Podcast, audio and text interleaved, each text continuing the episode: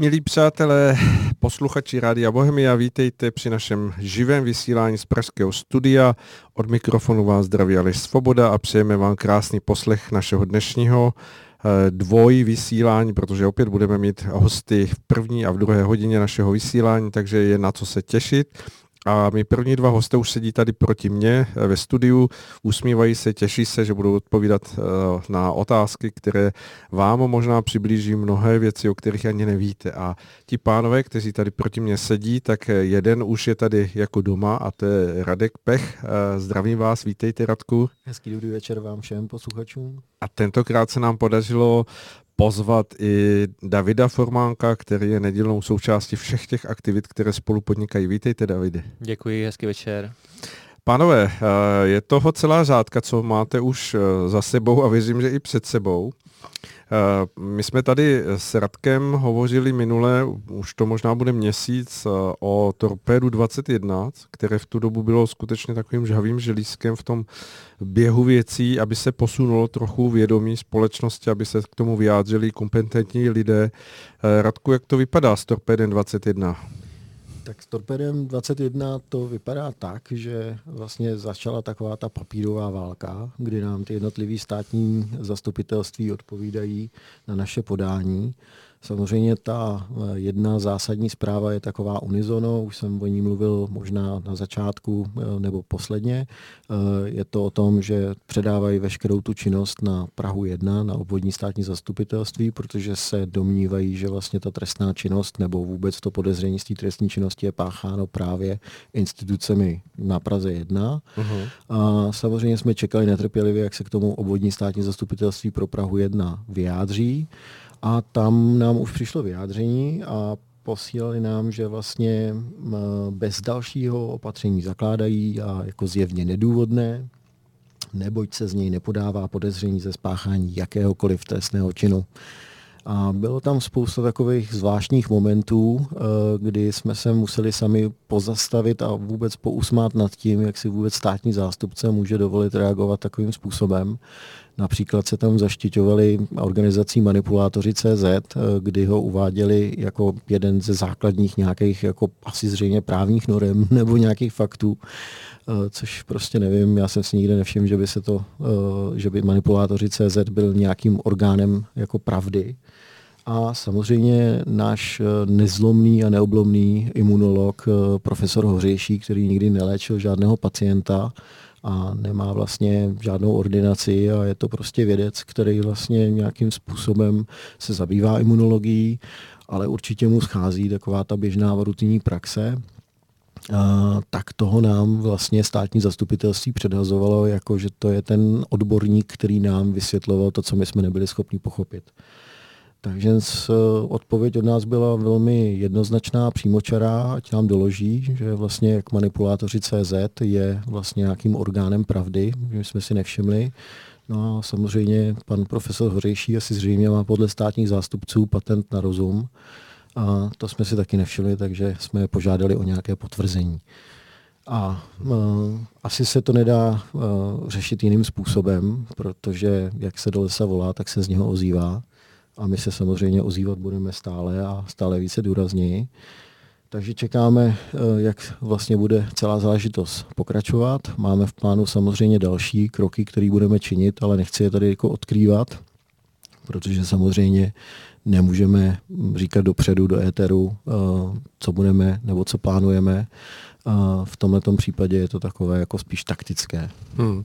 To, že se to takovýmhle způsobem soustředilo na to obvodní, eh, na ten obvod Praha 1, berete jako, že to je hm, asi to, co jste očekávali, nebo jste hm, spíš na tom počátku očekávali, že to probudí eh, některé z těch státních zástupců po celé republice, že se ozvou a je to teda podle vašeho pohledu vývoj očekávatelný, anebo nebo spíš jako uh, je, to, je to nějaký taktický tah, který vás překvapil?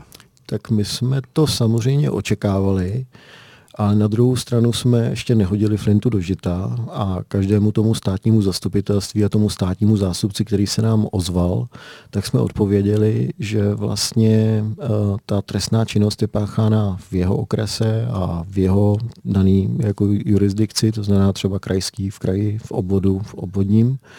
A e, vlastně, že trváme na tom, aby se to prošetřilo, protože to není jenom o tom, že se bude vyslýchat někdo, kdo je třeba na ministerstvu zdravotnictví nebo na v pražské hygieně a tak dál. Ano, ano. Ale samozřejmě, že se budou vyslýchat i uh, nemocnice, zaměstnanci covidových center, kteří jsou po celé České republice, zaměstnanci očkovacích center, uh, samozřejmě pracovníci hygienických stanic, ředitelé škol a spousta dalších jako osob, které jsou v rámci celé České republiky. A tam já si myslím, že prostě ta práci za ně ta Praha jedna stejně neudělá a pokud by to to teda měli vyšetřit a ta naše trestní oznámení se opírá o expertní analýzu a zprávu vlastně uh, odborníků Dr. for COVID Ethics, což je mezinárodní uskupení asi 400 uh, eh, lékařů, právníků a různých imunologů a odborní, uh, dalších profesionálů, Eh, tak tam já si myslím, že prostě se to nedá brát na lehkou váhu. Navíc eh, veškeré statistiky dneska eh, naznačují, že nastávají velký problémy s očkováním a i po očkování. Ne u všech, samozřejmě ty důvody můžou být různé, ale je spousta věcí, které by se měly prošetřit a mm, když vezmeme úplně tu nejjednodušší, tak je to vlastně proč státy, vlády a vůbec tyhle ty autority nutí občany a postupovat očkování experimentální látkou. To už samo odporuje Norimberskému kodexu a to je špatně. Hmm. Hmm. Máte nějakou mm, zálohu, a vy jste to naznačil, aby se to ve výsledku mm, nějakým způsobem nezametalo pod koberec, aby to nevyšumělo, je to tedy tak, že, že mm, se dá říct, že, jste připraveni na tady ten postup? Eh, jsme připraveni na ten postup, máme jasný kroky naplánovaný, který vlastně zapadají do té strategie celého tohoto. Připravujeme i verzi 2. Už jsem se tady taky o ní zmiňoval. Tam to bude zaměřena na bioterorismus a bude popisovat všechny ty záležitosti a informace vztahující se vlastně k té de facto podle nás falešné pandemii a uh, tam já si myslím, že až si někdo přečte veškeré ty informace, které se nám podařilo nazbírat, uh, tak je to prostě um, záležitost, která minimálně si zaslouží jako velkého prošetření. Hmm, hmm.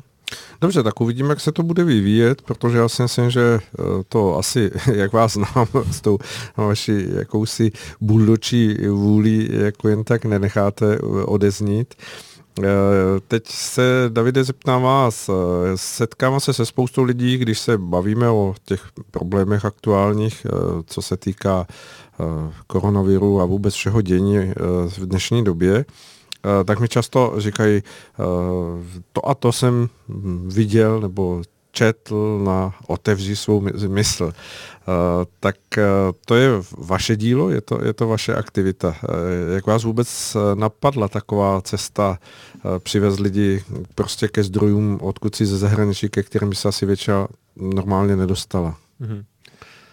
Začalo to minulý rok po prvním lockdownu, kdy jsem tehdy ještě pracoval v minulém zaměstnání kde mě vyhodili. Eh, pracoval jsem v hotelu, jak hotely zavírali, tak eh, eh, snižovali stavy a já jsem byl první na ráně. No a jelikož sledoval jsem situaci i ve světě a v minulosti jsem se zabýval překlady angličtinou, tak po asi měsíci, to bylo někdy na začátku dubna 2020, jsem narazil na jedno video od doktor Eh, z Ameriky, eh, který už tehdy na tu situaci měl úplně jiný pohled, eh, navrhoval léčbu protokolem s vitamínem D, zinkem, vitamin C a byly ty informace, které se v mainstreamu vůbec neobjevovaly, tak jsem video přeložil a světe div se byl po nich velký hlad po těch informacích, jak bylo vidno se sdílení na Facebooku a všude po sítích.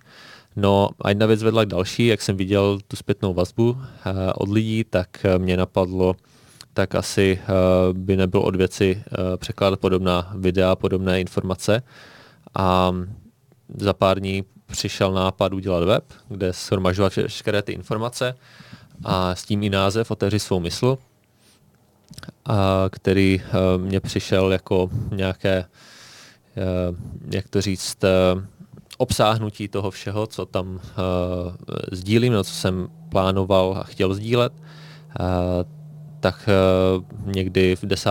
12. dubna uh, jsem založil web a od té doby vlastně pravidelně, pravidelně překládám tady na téma jako vydočkování, uh, elektromagnetismus, 5G a podobné, podobná témata.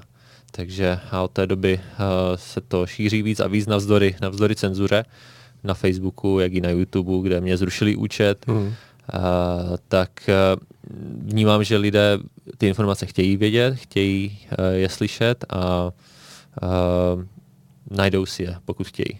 Máte nějaký přehled, kolik lidí sleduje stránku? Dá se to nějak nějakým počítadlem odpozorovat? Já mám statistiky na webu, takže měsíčně tam necelých prů, průměru půl milionu návštěv asi. Hmm. Takže šíří se to hodně dobře a jak už jsem říkal, lidé asi tyto informace chtějí znát, tak, uh, tak se to odráží v tom počtu, uh, v počtu sledovanosti. Hmm. Tak to je sledovanost velmi, velmi nasvědčující o tom, že lidé úplně nespí. Pánové, vás, když eh, teď potkají lidé v těch vašich projektech a my o nich budeme hovořit, tak, tak vás beru jako víceméně dvojku eh, nebo dvojici, která působí dojmem, že se znáte od malička, že jste spolu buď chodili do školy, nebo prostě jste vystudovali něco a pracovali spolu, ale jste se potkali poměrně nedávno a tuším, že, že web Otevří svou mysl byl vlastně důvodem, proč jste se potkali. Tak můžete přiblížit posluchačům, jak, jak se to všechno vyvinulo v tom vašem spojenectví? Tak začalo to uh, vlastně, jak jsem říkal, v dubnu 2020 jsem založil web a měsíc na to uh, mě kontaktoval Radek.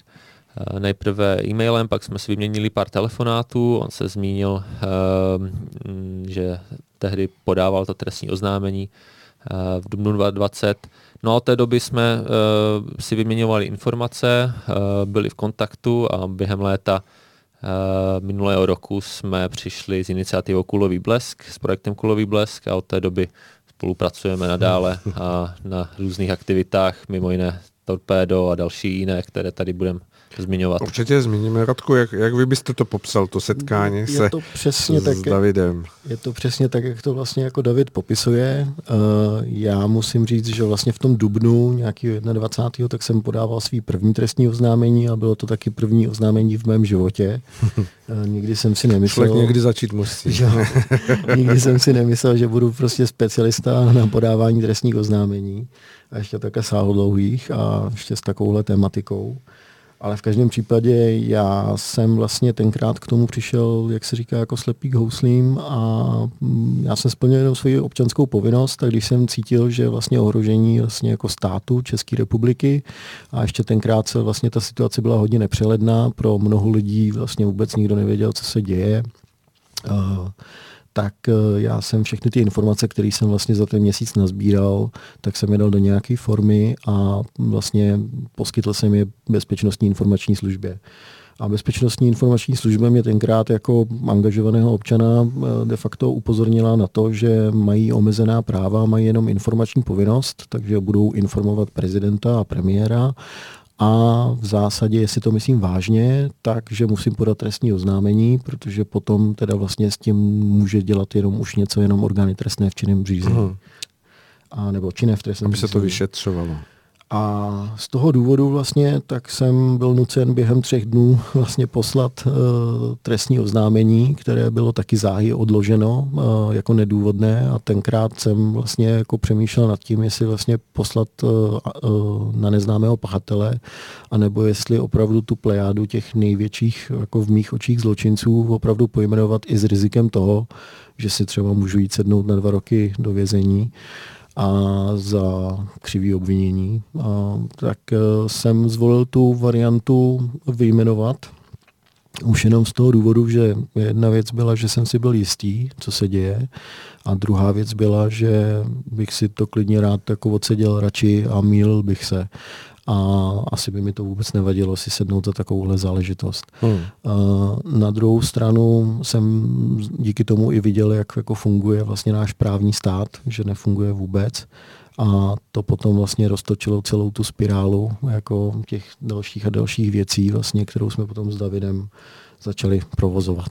A na Kulovém blesku jste tedy už spolupracovali společně? Už společně, to, my jsme už to byla společná práce. Hmm. My jsme tenkrát spolu zakládali, my jsme vlastně dělali uh, různý monster petice a protože jsme si všímali toho, že vlastně by se lidi upeticovali, takže jsme udělali jednu velkou a ta prostě měla v sobě několik jako bodů a řešili jsme ty technikálie, aby ta petice byla vlastně právoplatná, to znamená, tam měla, já nevím, asi snad 19 podpisů a aby každý ten jednotlivý požadavek měl svý jako souhlas k tomu jednotlivému požadavku hmm. a bylo to vlastně od uh, zřízení vyšetřovací komise až po odvolání generálního ředitele České televize a ředitele státního zdravotnického ústavu eh, nebo eh, Ústavu pro zdravotnické informace.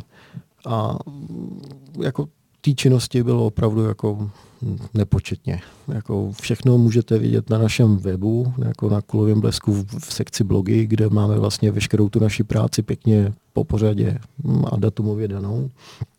No a uvidíte sami, že je toho jako opravdu hodně. Uměrné té energie, kterou tomu dáváte a evidentně z toho, kdo se zabývá těmi vašimi mm, počiny, tak eh, musí vidět, že, že to musí stát eh, ohromnou porci času a energie. Vnímáte, že to, že to pomalinku se posouvá, že, nebo, nebo je to hrnutí něčeho, co prostě se jenom posouvá před vámi jako, jako val, který ale neproniká, jako že by, že by se lidé probouzeli a že by, že by docházelo k tomu, že, že máte zpětné vazby, ohlasy a podobně. No, Davide.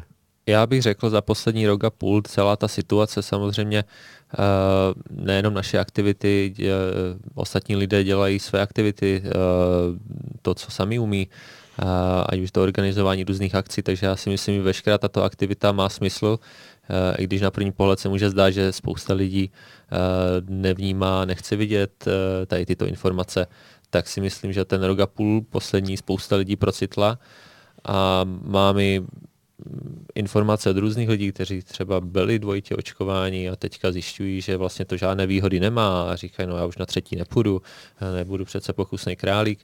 A e, takové informace, takže i ti lidé, kteří e, věřili tomu systému, že prostě tady ta tečka e, bude tou tečkou za koronavirem, e, vlastně je pravým opakem, jak se ukazuje, tak e, začínají zjišťovat, že a začínají se pídit po těch informacích, protože uh, ono je to už kliše v těch našich kruzích, jak se říká, že před půl rokem to byl hoax a teďka se to ukazuje, že už v mainstreamu, že to je uh, pravda a že se to vážně děje.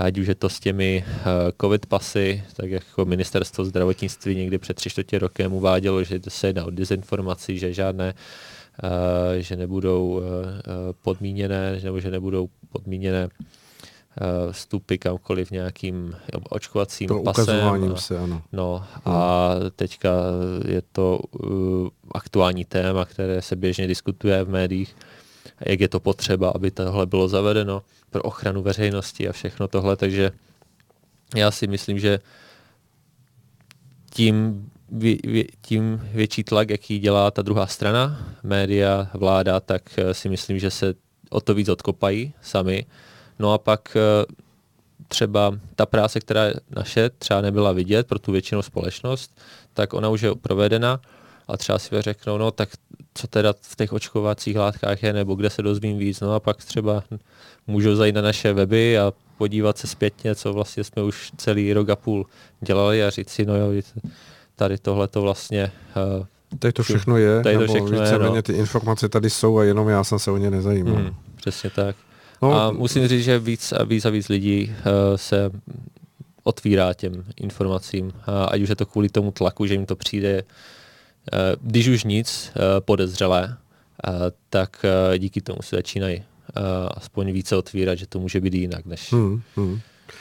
Máte jako zpětné, že, že by vám lidé psali, že, že skutečně jako se setkali s tou vaší činností, s tou snahou o to uh, nějaké jakoby, o, o, osvícení v těch, těch uh, protinázorů, a aby se vlastně vybalancoval ten mainstreamový tlak, že, že vám pak říkají zpětně, že jsou rádi, že něco takového je?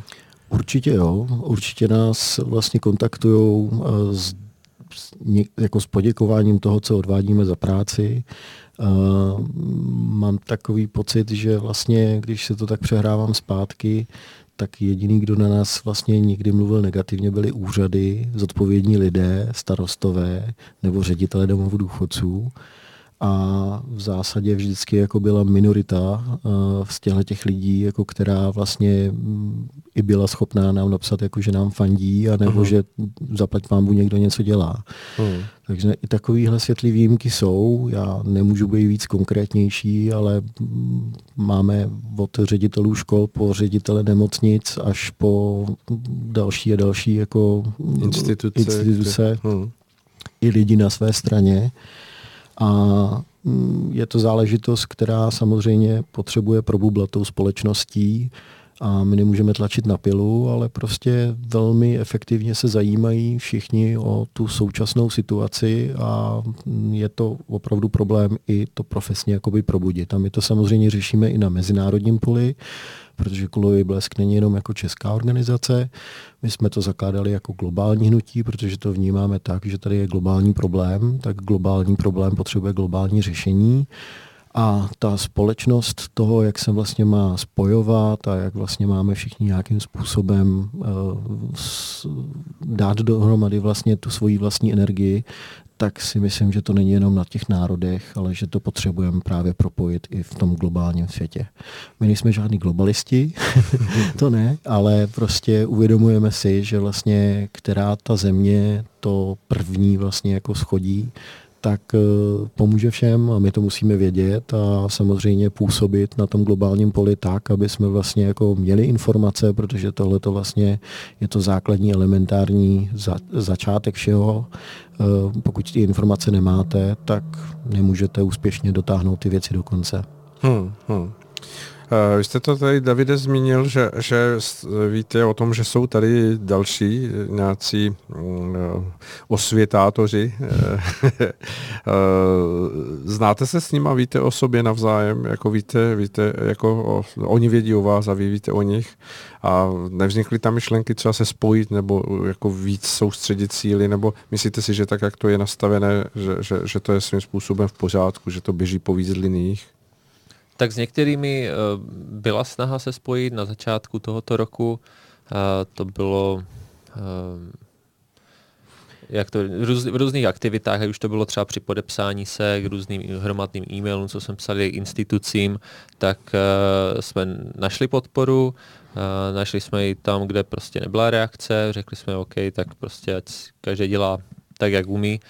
A ti, kteří byli otevření, tak prostě se připojili ať už to byly, myslím, že to byl hrom, hromadný e-mail nebo veřejný, veřejná výzva ministrovi zdravotnictví, to by si bylo, a ještě nějaká další, ta, uh, nějaké další tady ty veřejné výzvy, protože jsme věděli, že čím více nás bude, čím více lidí to rozstřelí do toho světa, tak o to větší šanci na to, že to přitáhne pozornost. Takže uh, víme o sobě, uh, momentálně Eh, děláme, co se týče torpéda, prostě je za kulový blesk a, a víme o ostatních, kteří nás podporují tím, že to sdílí a sdílí tu aktivitu pak na těch svých kanálech, svých sítích. Hmm. Radko, vy tu pokyvujete hlavou. Jo, já, je já to tak. Tím, já s tím souhlasím. Samozřejmě eh, bylo by to daleko jednodušší a lepší, kdyby se ta vlastenecká scéna podařilo jakoby sjednotit. Bohužel existují různý názorový i samozřejmě zájmové aktivity nebo zájmové proudy. Eh, nechci a nepříslušní mi to vůbec hodnotit, eh, proto vlastně my vždycky hledáme takový ty řešení, které vlastně jsou trošičku jiný od toho, co se děje běžně. Kdybych to měl k něčemu připodobnit, mohli jsme s Davidem organizovat demonstrace, ale to tady dělalo pět nebo šest organizací nebo uskupení nebo aktivistů. To tak prostě jsme nechtěli být sedmí, že jo? Hmm. ale myslíme si, že prostě je docela dost důležitý konfrontovat tu státní zprávu a ty úřady s tím, co se děje vlastně, co, co nám vlastně dělá vlastně nějaké velké obavy a vlastně i tou konfrontací vlastně posouvat celou tu věc tím správným směrem. Hmm, hmm. No ono, ono samozřejmě asi eh, je přirozené a možná i dobré, že, že to běží po víc liních, po víc stupních eh, těch vrstev ve společnosti, protože každý z těch aktivistů, nebo jak jste říkal, vlastenců, nebo lidí, kteří se snaží probouzet, má dosah do jiné skupiny mm-hmm. lidí, hovoří jiným jazykem jiného kmene a, a může tím pádem natchnout lidi, kteří by třeba těm myšlenkám, tak jak je formulujete, vy jako úplně nerozuměli, nebo by si jim připadali, že jsou jako příliš vzdálený. Takže já si myslím, že je to i přirozený proces. Je to přirozený proces. My to, takhle třeba jeden projekt za všechny, tak je to vlastně projekt eh, Česko probuďce, je to projekt eh, Honzy Hronskýho, eh, který vlastně dělá na Facebooku, který si všimnul toho, že vlastně existuje takzvaná jakoby offlineová mezera, to znamená, že všechno se řeší online uh-huh. a že vlastně ty lidi, kteří nemají připojení na internet nebo nejsou na sociálních sítích, se k těm informacím jen tak nedostanou. Takže vlastně přišel s nějakým nápadem vlastně letáku, který by měl vlastně dvou stránku a mohli by ho vlastně lidé eh, vytisknout a rozdávat vlastně svým sousedům do schránek nebo v ulici na vesnici a kamarádům, kamarádům přesně. Hmm. A tam jsme vlastně se spojili síly, protože jsme měli spoustu informací, on měl taky ten základ už jako vytvořený a vlastně my jsme mu pomohli s grafickou úpravou a vlastně teď už máme na svědomí vlastně druhý číslo společný a myslím si, že prostě to dělá a plní to svoji službu, protože lidi to uh, tisknou, roznášejí to, uh, posílají nám video o tom, jak to vlastně jako někde roznesli. Uh, myslím si, že to dělá opravdu jakoby nějakou službu. Eh, samozřejmě všechno chce čas. Eh, máme za sebou první dvě čísla. To první číslo bylo vlastně zaměřené na seznámení lidí s eh, takzvanou situací ohledně detenčních center. My tomu říkáme novodobí koncentrační tábory. Samozřejmě nechceme nic takového jako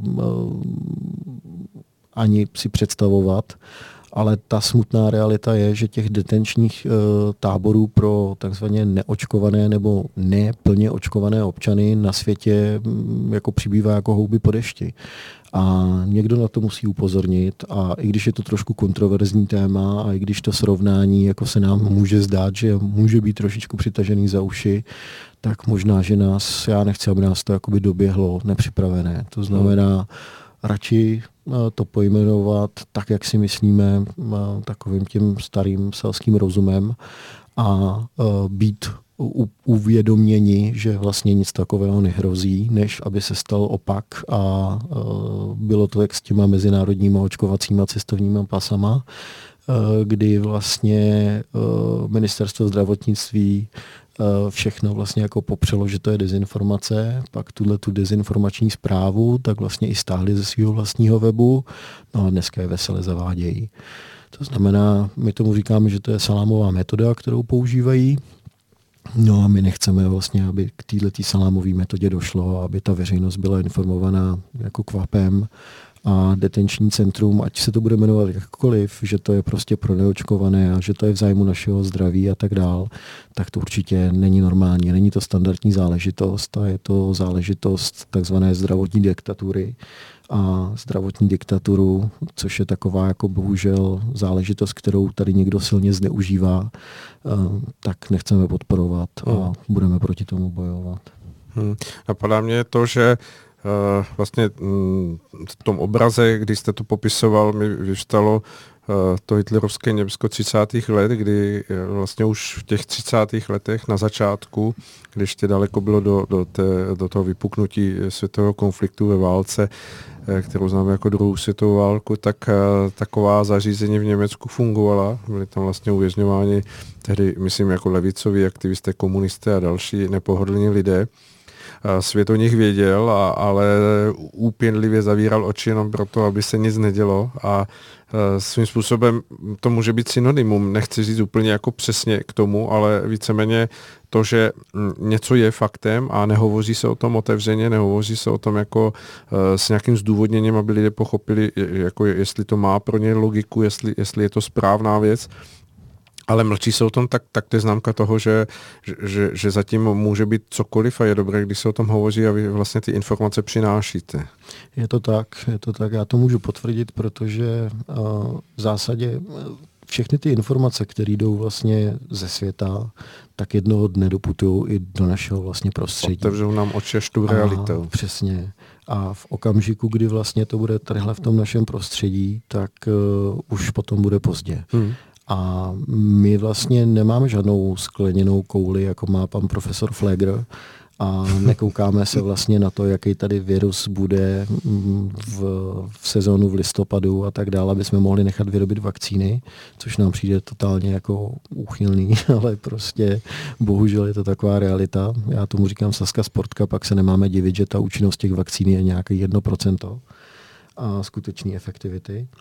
A, e, a vycházíme z toho, co se děje prostě ve světě a snažíme se upozorňovat v předstihu, že takovéhle informace prostě fungují a takhle se to děje. Když jsme se bavili o povinném očkování dětí v Kanadě, to znamená bez souhlasu vlastně rodičů, tak tady to bylo také popíráno a už se nám tady jako začíná ukazovat, že vlastně se to blíží k vapem. Stejně tak jako někdy v červnu říkal uh, minister zdravotnictví, že nebudeme očkovat děti od pěti let, že to absolutně nepřipadá v úvahu, nebo že to není na stole to téma, tak teď už zřejmě na stole je za tři měsíce, kdy vlastně ministerstvo zdravotnictví nakoupilo uh, bezpočet jakoby dávek pro děti a čekají vlastně jenom na schválení. Hmm.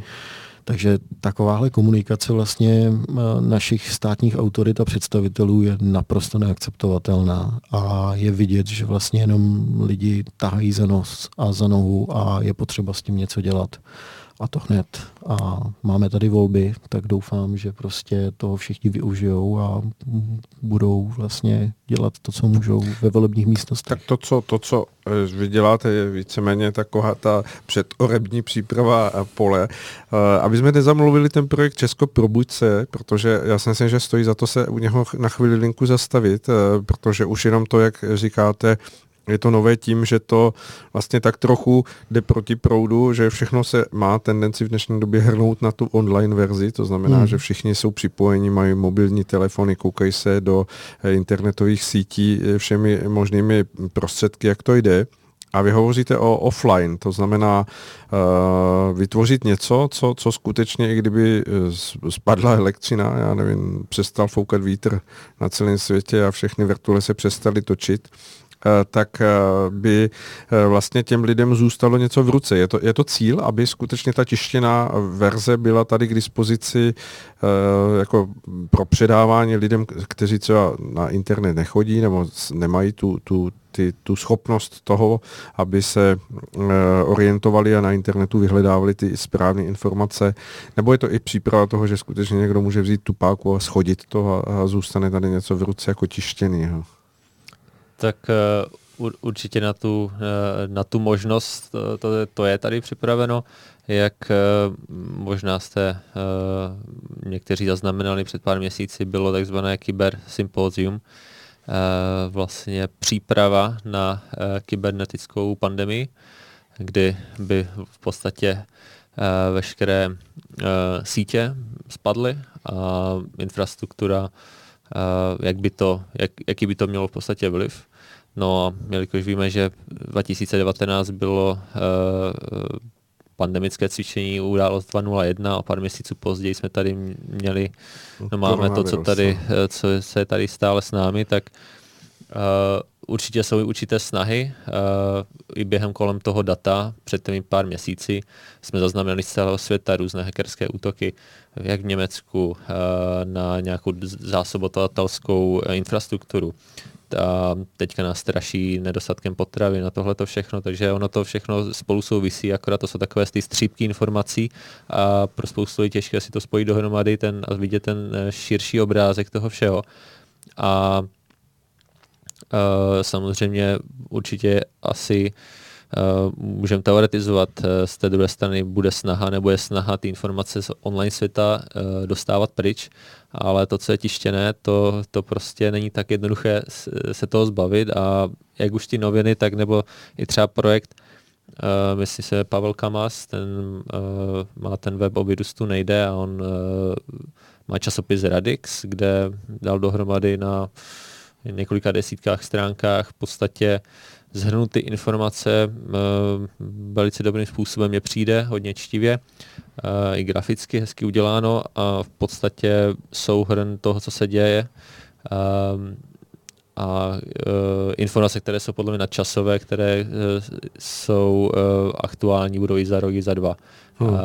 Ať už je to informace o o covidu, o očkování nebo o různých hráčích v pozadí o farmaceutických firmách, pro jejich provázanosti s různými, jak média v podstatě jsou navázána na tady tyhle ty korporace a tak různě a tak různě, takže a, a tady ty tištěné informace pak, když uh, si člověk vezme a přečte, má to v jednom, v jednom balíčku, tak mi, si mně přijde, že to je dost užitečné. A jak už tady bylo zmíněno, ne spousta lidí je na internetu, na těch sociálních sítích, zvlášť starší lidé. A uh, ono, jak se ty informace uh, strašně rychle se střídají. Uh, jeden týden, jedna aktuální informace za týden, už si na to nikdo nespomene. Ano, ano tak spoustě lidem to unikne. A což je škoda, protože mnohé informace právě tím, že se zapomínají, že jsou vrstveny, tak, tak uh, s lidem unikají a pak i ta souvislost, jak říkáte, a chytají se jenom toho nejnovějšího a zapomíná se vlastně na to, co bylo řečeno hmm. před čtvrt rokem, půl rokem a to, co bylo před rokem, už si nepamatuje téměř nikdo. Pánové, souhlasíte s tím, že si dáme skladbu a pro posluchače taky pustíme na chvilku, ať si oddechneme? Jo. Dobře. Na svět Česko probuď se, to je projekt, o kterém jsme hovořili před eh, písničkou a já jenom, protože si myslím, že to je velmi zajímavá myšlenka, eh, od toho nechci úplně utéct. Hmm, vy jste říkal první číslo obsah, teď eh, druhé číslo už vyšlo tedy? Druhé číslo je teď v přípravě, budeme ho vydávat během jednoho nebo dvou dnů. Uh-huh. Jestli se nám to podaří, tak to bude ještě třeba dneska večer, ale ještě potřebujeme právě doodsouhlasit s, s Honzou Hronským. Uh-huh. Jinak Honzu Hronskýho najdete na Facebooku pod Jan Hronský a samozřejmě tam je stránka Českoprobuďce a najdete to i na www.českoprobuďce.cz. Uh-huh. Skvěle. A mm, to uh, skutečně je takový jako uh, samotisknoucí se médium. To znamená, že koho to zaujme, má to tam možnost v PDF si převést do počítače, do tiskárny a tisknout. Je to tak? Je to tak a máme tam ještě takovou technologickou vychytávku. Honza Hronský tam udělal k tomu vlastně takový hypertextový linky a každá ta informace tak má vlastně svůj zdroj. Buď odkazuje na video, nebo odkazuje na nějaký článek, nebo na nějakou zprávu a všechny tyhle ty záležitosti tak vlastně najdete přímo na té stránce toho www Česko probuďce, eh, kde vlastně si to, eh, kde si ten výtisk můžete vlastně eh, prohlídnout a vlastně u každé té informace, která tam je zveřejněná, najdete barevnou záložku a hmm. tam se vlastně dostanete na zdroj. Mně to přijde jako velmi, velmi, velmi dobrá myšlenka. Nevím, jak to vidíte vy, ale já si říkám, proč by se každý z nás nemohl stát takovou malou tiskárnou pro všechny ty, kteří na internet nechodí a, a skutečně udělat toho, toho distributora v podobě večernička, takového toho pos, poskytování těch, těch informací touto cestou, protože já jenom když se zamyslím, tak mám spoustu sousedů okolo, o kterých vím stoprocentně, že jedině co sledují, tak je to, že se dívají na ČT1, pak přepnou na, na Novu a skončí na Prima News a, a z toho si dělají svůj obrázek o světě, takže pokud by se k ním dostali tyto informace, a ta čtená forma na papíře je asi dobrá pro každého, tak se mohu zamýšlet nad tím, co, co, co, změnit a co, co naopak vypadá ještě jinak, než tak, jak je to v televizi. Je to přesně tak. Uh, ono právě i to druhé číslo tak je vlastně svým, specif- svým způsobem specifické v tom, že poukazuje na to, jak se vlastně v celém světě protestuje. Hmm. Za normální situace by takováhle informace byla v ve všech televizních kanálech. Tak muselo by to být a... demonstrace v Bělorusku. Asi. No, teď by to musela být demonstrace v Bělorusku. Nebo v Rusku. Nebo v Rusku. Ale uh, vlastně teď se všude demonstruje a vlastně nikdo skoro nic neví. Uh, minimálně konzumenti vlastně veřejnoprávních televizí nebo médií. Uh, musím říct, že i ty komerční média, ať už je to Prima nebo Nova, aspoň sem tam něco pustí, nějakou mm-hmm. informaci ale veřejnoprávní televize naprosto selhává. Eh, tam je to dost pikantní, že to je vlastně zákonem eh, dané a že vlastně ze zákona mají vlastní povinnost vlastně dávat vyvážené informace a vlastně poskytovat eh, objektivní, jako objektivní ano, vidění věcí. Vidění no. věci. Hmm. A to se vlastně neděje. Hmm. No a vlastně druhé číslo tak je takové obrázkové, kde jsou vlastně obrázky ze všech těch velkých demonstrací, které se za poslední tři měsíce udály a jenom první tři obrázky, které vlastně v těch novinách uvidíte, tak ty jsou od našich sousedů uh, z Košic, ze Slovenska a z Bratislavy. A mm, jako já bych si přál, aby takováhle početná demonstrace probíhala i tady v České republice. Tady zatím vlastně jako ještě trošku spíme a mám sám obavu, aby vlastně e, tím, že ty lidi nepůjdou k volbám nebo že budou volit tak, jak byli zvyklí, e, tak způsobí, že potom si to tady vlastně jako naši kolegové na Slovensku zopakujeme. To znamená, my se k tomu tématu ještě dostaneme voleb, určitě, ale, ještě, ještě, ale, no, no. ale určitě na to apeluji, že je to velmi důležité. Letošní volby jsou opravdu velmi důležité. Dobře, dobře. Tak mm, milí posluchači, pokud máte doma tiskárnu, nakupte Ingous nebo cartridge a můžete se stát takovou místní tiskárnou občasníku Česko Probuďce, eh, které přináší informace eh, velmi zajímavé a zřejmě předpokládám, jak znám tady oba dva naše hosty dnes, tak to bude stát za to. Pánové, těch projektů, které vy jste jak prostě vytryskli zdroj nějakých nápadů, inspirací a kreativity, tak je velké množství. Já tady mám poznamenanou volnou zónu jako projekt. Eh, co, co si pod tím představí? Volná zóna, eh, jako motorista si to představím, protože ty, ty bývají takové ty zóny, zónové značky, ale volná zóna v dnešní době, eh, tak mm, co, co, co, si, co si pod tím představit, jak to souvisí s dnešní dobou? Davide. Tak volná zóna, abych to uvedl, inspirovali jsme se u našich sousedů Slováků, kteří s tímto nápadem přišli už teďka v srpnu a v podstatě jde o způsob, eh, jak rozpoznat nebo jak eh, poukázat, je to taková nenásilná forma protestu, eh, jde o v podstatě označení místa, pracovny. Může to být restaurace? Restaurace, nebo... cokoliv, jo? kde lidé můžou přijít volně bez roušky, i s rouškou, bez testu, s testem, jakkoliv budou chtít.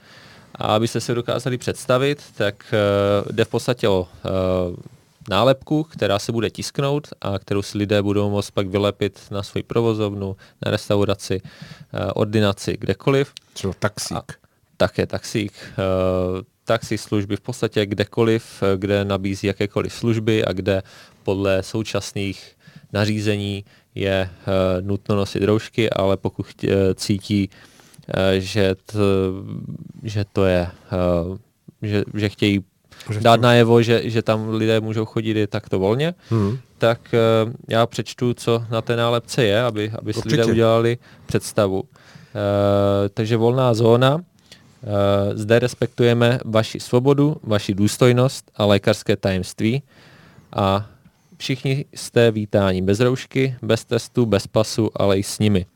Takže v podstatě jde o to, jakkoliv to dokáží cítí, chce chodit s rožkou v pohodě, naprosto. Uh, chcete se testovat úplně v pohodě. Ale pokud nechcete, to také v pohodě. Nechcete nosit roušku, také v pohodě. Takže tím uh, chceme motivovat, inspirovat ty uh, podobně laděné na naší straně, kteří chtějí dát najevo že tady tím nenásilnou formou protestu, že tohle je místo, ta volná zóna, kde, kde je možno chodit bez roušky, kde nikdo nikoho nebude napomínat, kde nikdo nik, po nikom nebude vyžadovat jakékoliv potvrzení, certifikát, pas nebo cokoliv jiného. A tím dát najevo a vlastně i vizuálně, kolik nás je a čím více lidí tohleto uvidí, Eh, na provozovnách, na ordinacích, taxislužbách, tak eh, třeba se začnou přemýšlet o tom, že vlastně eh, je normální volně dýchat, je normální chodit na místa bez podmínek, bez jakékoliv diskriminace, ať už je člověk očkován, testovan nebo není. A tohle mně přijde jako dobrý, dobrý nápad, jak na to upozornit i tou vizuální cestou a hmm. nic to nestojí. Člověk si to dá, kromě teda toho vytisknutí a, a člověk si to dá na, uh, na okno, na, na svoji provozovnu, kamkoliv a bude to někdo tisknout, nebo si to zase lidé své pomocí mají vytisknout, jak to, jak to má být? Uh, budou si to, budou, můžou si to vytisknout už sami teďka, anebo... E... Budeme dělat vizitky. Bylo by dobré, kdyby Budeme byla dělat distribuce, aby to mělo jednotnou mm-hmm. formu, protože tak, jak mi to tady ukazujete, tak je to, mm, přátelé, takový zelený kruh, e, který má vlastně vy, vyplněný střed e, zelenou barvou, kde bí, bílé písmo a kolem dokola, kde to, co David popisoval, to všichni jste vítáni bez roušky, bez testu, bez pasu, ale i s nimi, tak je takový jakoby dokola běžící zase bílý kruh se zeleným písmem. Vypadá to moc hezky. Na mě to působí dojem, že to přináší takovou míru plnou energii pro všechny a že svým způsobem i když je to protest, tak je to peaceful uh, myšlenka. Taková opravdu, až, až bych řekl, uh, postavená na něčem, co společnost velmi potřebuje, že předpokládá, že když tam někdo přijde, že se nebude rozčilovat, že ten druhý tam není stejně tak jako on, já nevím, ať už, že, že, že nemá roušku, nebo naopak, že má roušku, ale že se lidé budou tolerovat, což je asi velmi důležitá informace. Přesně. Jde o to, aby se ta společnost nerozdělovala uh, z ze strany úřadů a vlády tady dochází prostě k nezákonným krokům. A ta nezákonnost spočívá v tom, že rozdělují společnost a poštvávají vlastně jednu skupinu proti té druhé.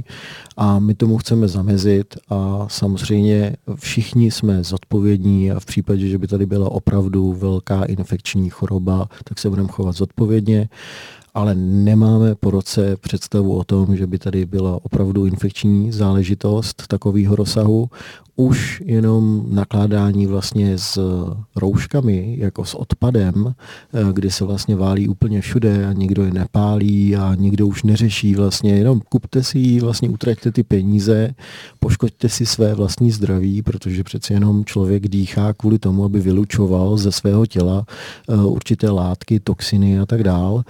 Eh, samozřejmě, když budete nemocní a budete mít tu roušku jako celodenně, tak to vám určitě ten zdravotní stav nezlepší naopak vám ho zhorší.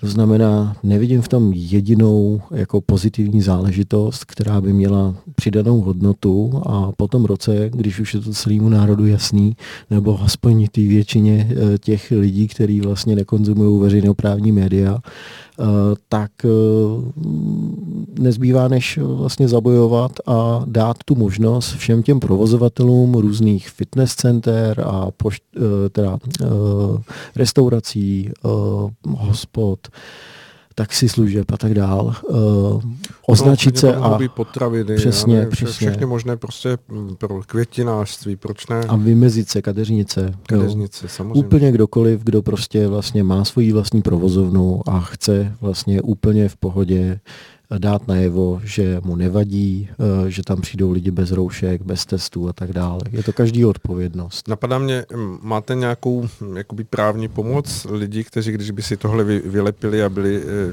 persekuováni tam nějakým místním mm, policejním sborem nebo někým, že aby, aby jako se cítili být trochu chráněni, aby si neříkali, tak jsem si to vylepil a teď se to na mě sesypalo a jsem v tom sám. No, eh, snažíme se komunikovat teď momentálně s různými politickými subjekty, aby na takovouhle záležitost ještě přidali svoji záštitu. Uh-huh. A, takže můžeme počítat s tím, že se někdo ozve a uvidíme, ono nám to ukáže takový ten krásný barometr, eh, komu jde vlastně jenom jako o slova a o hezký řeči, a nebo jestli je opravdu ochoten dát záštitu za něco a vlastně jako i se přihlásit eh, k takovéhle aktivitě, myslím si, že to bude hodně zajímavý ještě i před volbama. Napadá mě, Radku, jste říkal, že se sem přijel vlakem.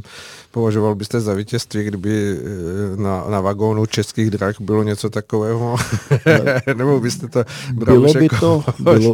čas vašeho e, ustoupení do klidu, že je vybojováno? Bylo by to hezké a musím říct, že e, vlakový personál českých dráh tak se chová velmi mm, Korekt. korektně. Hmm a jako velký díky, protože to, co bylo na začátku, se nyní absolutně jako nestává.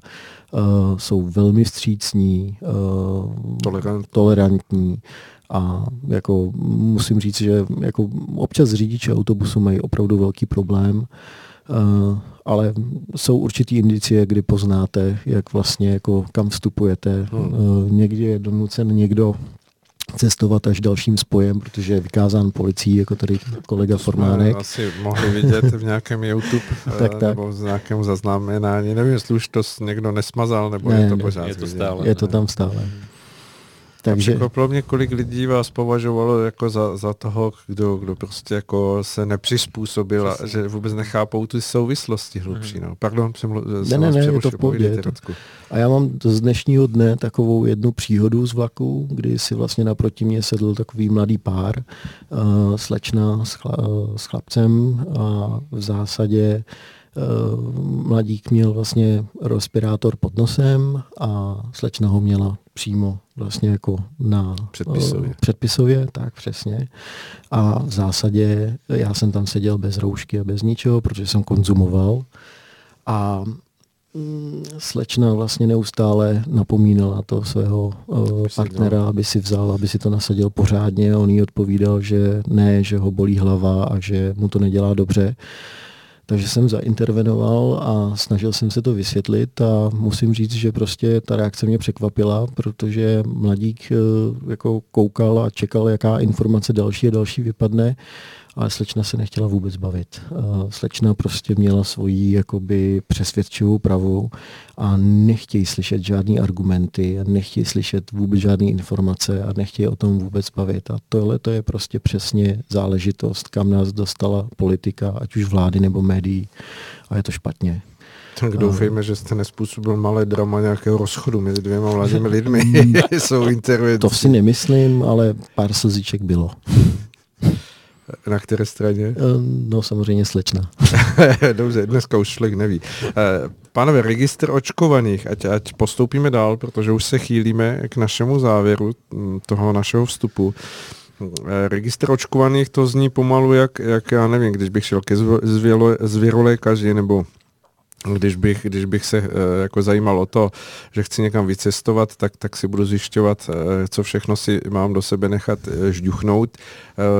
Co to znamená v dnešní době a zvlášť, když to vychází z vaší dílny, tak to určitě bude nějak zajímavé. Uh, tak konkrétně jde o registr nežádoucích účinků po očkování a důvod, proč jsme se rozhodli uh, vůbec přijít uh, s dotazníkem nebo spíš uh, s databází se shromažďováním nežádoucích účinků po očkování uh, COVID uh, injekcí je ten, že nám přijde, že oficiální statistiky jsou dost podhodnocovány, Eh, že nejsou transparentní a eh, že se nám neříkají skutečná čísla těch nežádoucích účinků, tak jaká ve skutečnosti jsou. A proto jsme vytvořili uh, stránku uh, covid19česku.cz, kde je dotazník, který lidi provede prostě několika kroky, aby mohl, pokud oni nebo třeba někdo příbuzný, eh, člen rodiny utrpěl nějaký nežádoucí účinek, tak, aby ho mohl zaznamenat. A eh, samozřejmě jako eh, první apelujeme na lidi, aby ten nežádoucí účinek hlásili nejprve na SUKL, na oficiální stránku SUKLu, uh-huh.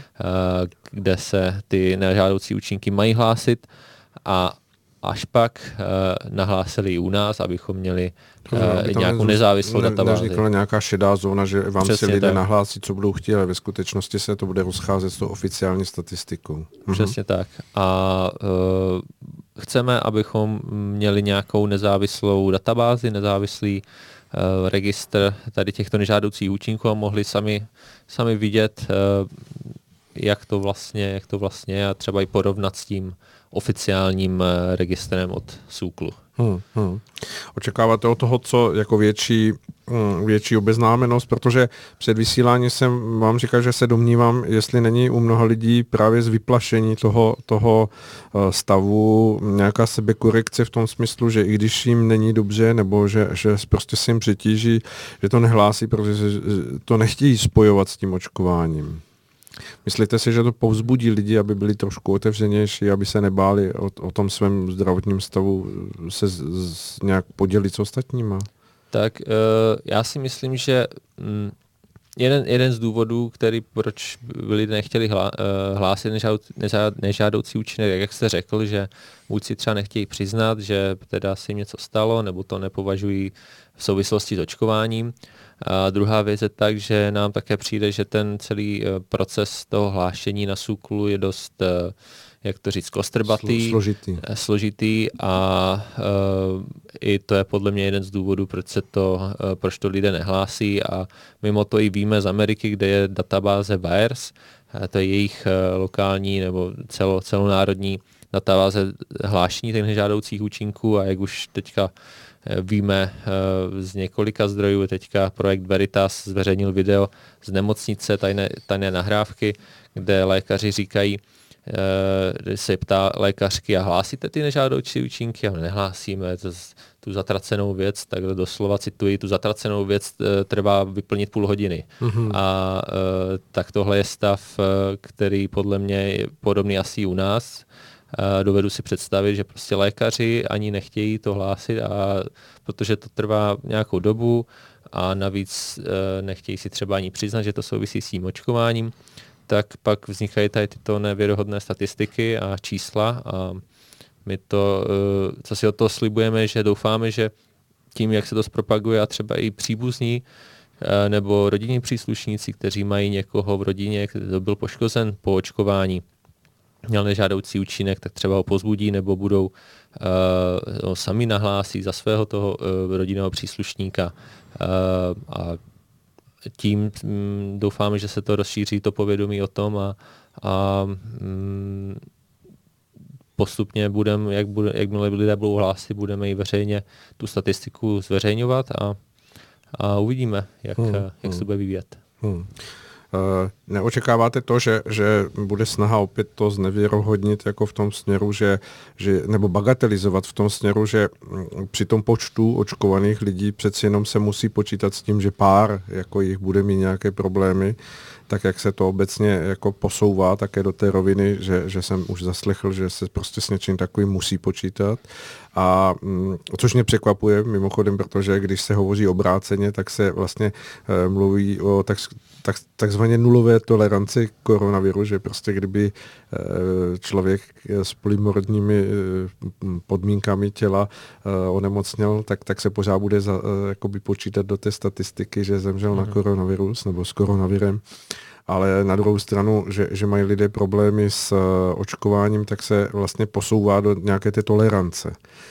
Ne, ne, neočekáváte to, že, že to bude napadáno tím, že prostě lidé s tím musí počítat, že, že nějaké takové riziko je a že to je u všech vakcín a u všeho. Uh, jeden z argumentů, který se na tohle dá použít, je, uh, když se podívám na oficiální statistiky americké databáze VAERS za posledních 10-20 let, kdy shromažďují nežádoucí účinky po všech vakcínách, tak v roce 2021 jenom za covid očkování uh, těch nežádoucích účinků a úmrtí hlášených je několikanásobně víc než za celou historii nežádoucích účinků všech ostatních vakcín. Uh-huh. Uh, takže tady ten argument, že čím větší proočkovanost, tím větší počet nežádoucích účinků se může zdát jako logický argument, ale když to srovnáme pak s ostatními vakcínami z, za celou historii, tak ten argument padá, protože uh, veškeré ostatní hlášení z minulosti, z ostatních vakcín, je daleko nižší než to, co za posledních 9-10 měsíců způsobilo očkování proti covidu. Hmm. Uh, takže uh, tady uh, už jenom to porovnání s těmi ostatními vakcínami je dost alarmující na to, že se tady děje něco, co by se dít nemělo. Uh-huh. Radku, pokyvujete hlavou, máte k tomu ještě něco za sebe? Určitě jo. Já myslím, že očkování na COVID-19 už se profanovalo samo. E, jako původně říkali, že to bude jedna a pak druhá dávka. Hmm. E, teď už se bavíme o pravidelném očkování každých pět měsíců. E, už vlastně to, to už probíhá ve světě. U nás proběhla na primě reportáž kdy se bavili o třetím, čtvrtém, pátém, šestém, sedmém, osmém očkování, což už je prostě naprostý nonsens. Uh, to znamená, opravdu se děje něco, co se dít nemá. Uh, je to záležitost, která vlastně jako uh, vyvolává obrovské jakoby, dotazy, ať už, už odborné veřejnosti. Byla tady konference vlastně německých a rakouských patologů, tam vlastně našli jako obrovské záležitosti v krvi vlastně těch očkovaných, hmm. potom samozřejmě i v rámci té patologie. Uh, to znamená... To bylo velmi pronásledováno jako to video nebo ten výstup z toho, jestli jsem to pochopil. Tak máme pro posluchače velmi dobrou zprávu, protože to video máme v našem držení a děláme titulky, je to Němčina, to video je tříhodinový, takže nám to trošku dalo zabrat, ale bude na světě. Hmm. A paní doktorka Peková už na něj čeká. Dobře, eh, no tak, tak eh, je vidět, že mm, jedna tečka nestačí. Konec konců mě napadá, že, že jsou věty takové ty eh, záměrně otevřené, které končí mnoha tečkami, tak asi možná bylo myšleno něco takového v tom plánu, že to bude věta s mnoha tečkami na konci. A my už se blížíme také konci, koukám, že už, že už přetahujeme, ale nedá mi to. Eh, v tom vašem portfoliu je samozřejmě ještě téma kulová revoluce, tak pojďme mm-hmm. tomu věnovat nějakou minutku, je to dvě. To... Minutky. Dobře, je to to závěrečný, tak já budu velmi stručný, já to zkusím představit. Je to kulová revoluce, kterou jsme spustili na Den české státnosti 28. září 2021, to znamená včera ve 20 hodin. Eh, my jsme měli týdenní přípravu, kdy vlastně na uh, aplikacích typu Viber, Telegram, uh, Messenger a všechny takové ty menší platformy, které slouží vyloženě k privátní komunikaci, probíhala vlastně takzvaná mobilizace všech těch, kteří vlastně se stanou revolucionáři, protože revolucionáře může být úplně každý, i vy všichni vlastně jako posluchači. A co k tomu musíte udělat, je jenom najít si na našich stránkách nebo na našem Facebooku uh, obrázek kulový revoluce, kde je napsáno nevolte parlamentní strany. A my jsme tomu dali takový český podklejm, a je tam napsáno, dáme jim velký kulový. Oni pro nás nic neudělali, to znamená velká kulová revoluce uh, si myslím, že je velmi zasloužená a potřebujeme vlastně, tu revoluci vidíme v tom, že by se ten parlament měl odměnit. To znamená ty parlamentní strany a všichni ty lidi, kteří jsou na ně navázaný, nám nepřinesou nic hezkého. To znamená, potřebujeme to změnit. Tedy i, I prostě, ať už koalici vládnoucí, i opozici, přesně, všichni prostě, přesně. Že, že, že selhali v těch svých Když to postech. vezmeme, tak eh, v parlamentu jsou opravdu na prstech jedné ruky spočítáte lidi, kteří něco nějakým způsobem udělali pro český národ a někteří jsou více aktivní. Ehm, nechceme úplně nikomu ztratit a říkat, nebo stranit a říkat, koho mají lidé volit. To já si nechci vůbec jako nějakým způsobem vzít na, na, na svědomí, ale právě proto jsme udělali kulovou revoluci, která vlastně říká, nevolte parlamentní strany. A ty parlamentní strany, které jsou dneska ať už v opozici nebo uh, vládnoucí, ty jsou jasně definovaný a ta revoluce bude spočívat v tom, že se dá prostor těm novým. Hmm. Jo, tak to je taky velmi sympatický projekt. Věřím tomu, že se, že se ještě ten čas k tomu, aby se lidé nad tím zamysleli, najde, protože uh, koncem pořád zde máme veliké procento lidí, kteří pravidelně k volbám nechodí a mm. kteří by se měli probudit, protože z pravidla se jedná právě o lidi, kteří chtějí stát nějakým způsobem mimo systém mm. a jsou to ti, kteří třeba i teď uh, na ten poslední dvouletý vývoj ve společnosti se dívají s poměrně jasným názorem, že, že, že to odmítají. Jako to, a přesto, přesto vlastně mm, si zachovávají takový ten distanc od toho, že, že politika může jít okolo nich, ale mm. ono to tak není. Mm. Co byste jim řekli? Mm, první zásadní věc je, nenechte se zmát volebními, zmást volebními průzkumy protože volební průzkumy budou zřejmě zjevně nepravdivé jako stejně všechny ostatní informace, které nám televize předkládá. To znamená, věřte sami sobě, vyberte si tu stranu, která je pro vás nejmilejší a volte srdcem a volte změnu, volte neparlamentní strany. Hmm. Dejte šanci úplně někomu, koho jsme v tom parlamentu ještě neviděli a kdo hmm. nemá vybudovaný vztahy s farma mafií a s těma ostatníma dalšíma záležitostma. Tam já si myslím, že si pomůžeme nejvíc. Jo, dobře. Davidec, hmm. co byste k tomu dodal za sebe? Um, podepsal bych se pod to, co řekl kolega, a volit neparlamentní strany, protože, jak už řekl, nikdo z těch současných uh, nám uh, nepomohl. A i když se bavím s lidmi, ti, kteří volili některé z těch parlamentních stran, uh, tak uh, že buď mají někteří ty argumenty, ale aspoň tam třeba tohleto, uh, třeba ty piráti tam trošku ulevili od toho, že se snažili trošku i proti té vládě, ale říkám, no ale ve výsledku to bylo úplně to stejné. Zase prosadili třeba ten pandemický zákon. Uh, a nikdo, všichni podporují nařízení roušky, tohleto, a což je, pokud, pokud teda e, nám uleví místo dvou testů týdně, že můžeme jenom jeden test týdně a lidi to považují za úspěch, tak mně přijde, tak je třeba se zamyslet, co vlastně je ten, tím úspěchem, jestli je to neustále nějaké povinnosti a nějaké omezení, anebo vlastně ta svoboda, kterou tady chceme. A e, což si myslím, že všichni z nás chceme svobodně žít bez nějakých omezení a diskriminačních eh, eh, praktik a to věřím, že v žádné současné parlamentní straně nenajdeme. Hmm. Tady tuhle tu, ten směr do budoucna, proto kulová revoluce a volit na parlamentní strany, dát prostor někomu novému, te, té straně, která, jak řekl Radek, která lidem je milá a která je pro uh, svobodný, svobodný život, svobodné uh, žití bez podmínek a bez omezení. Hmm. Skvěle, pánové.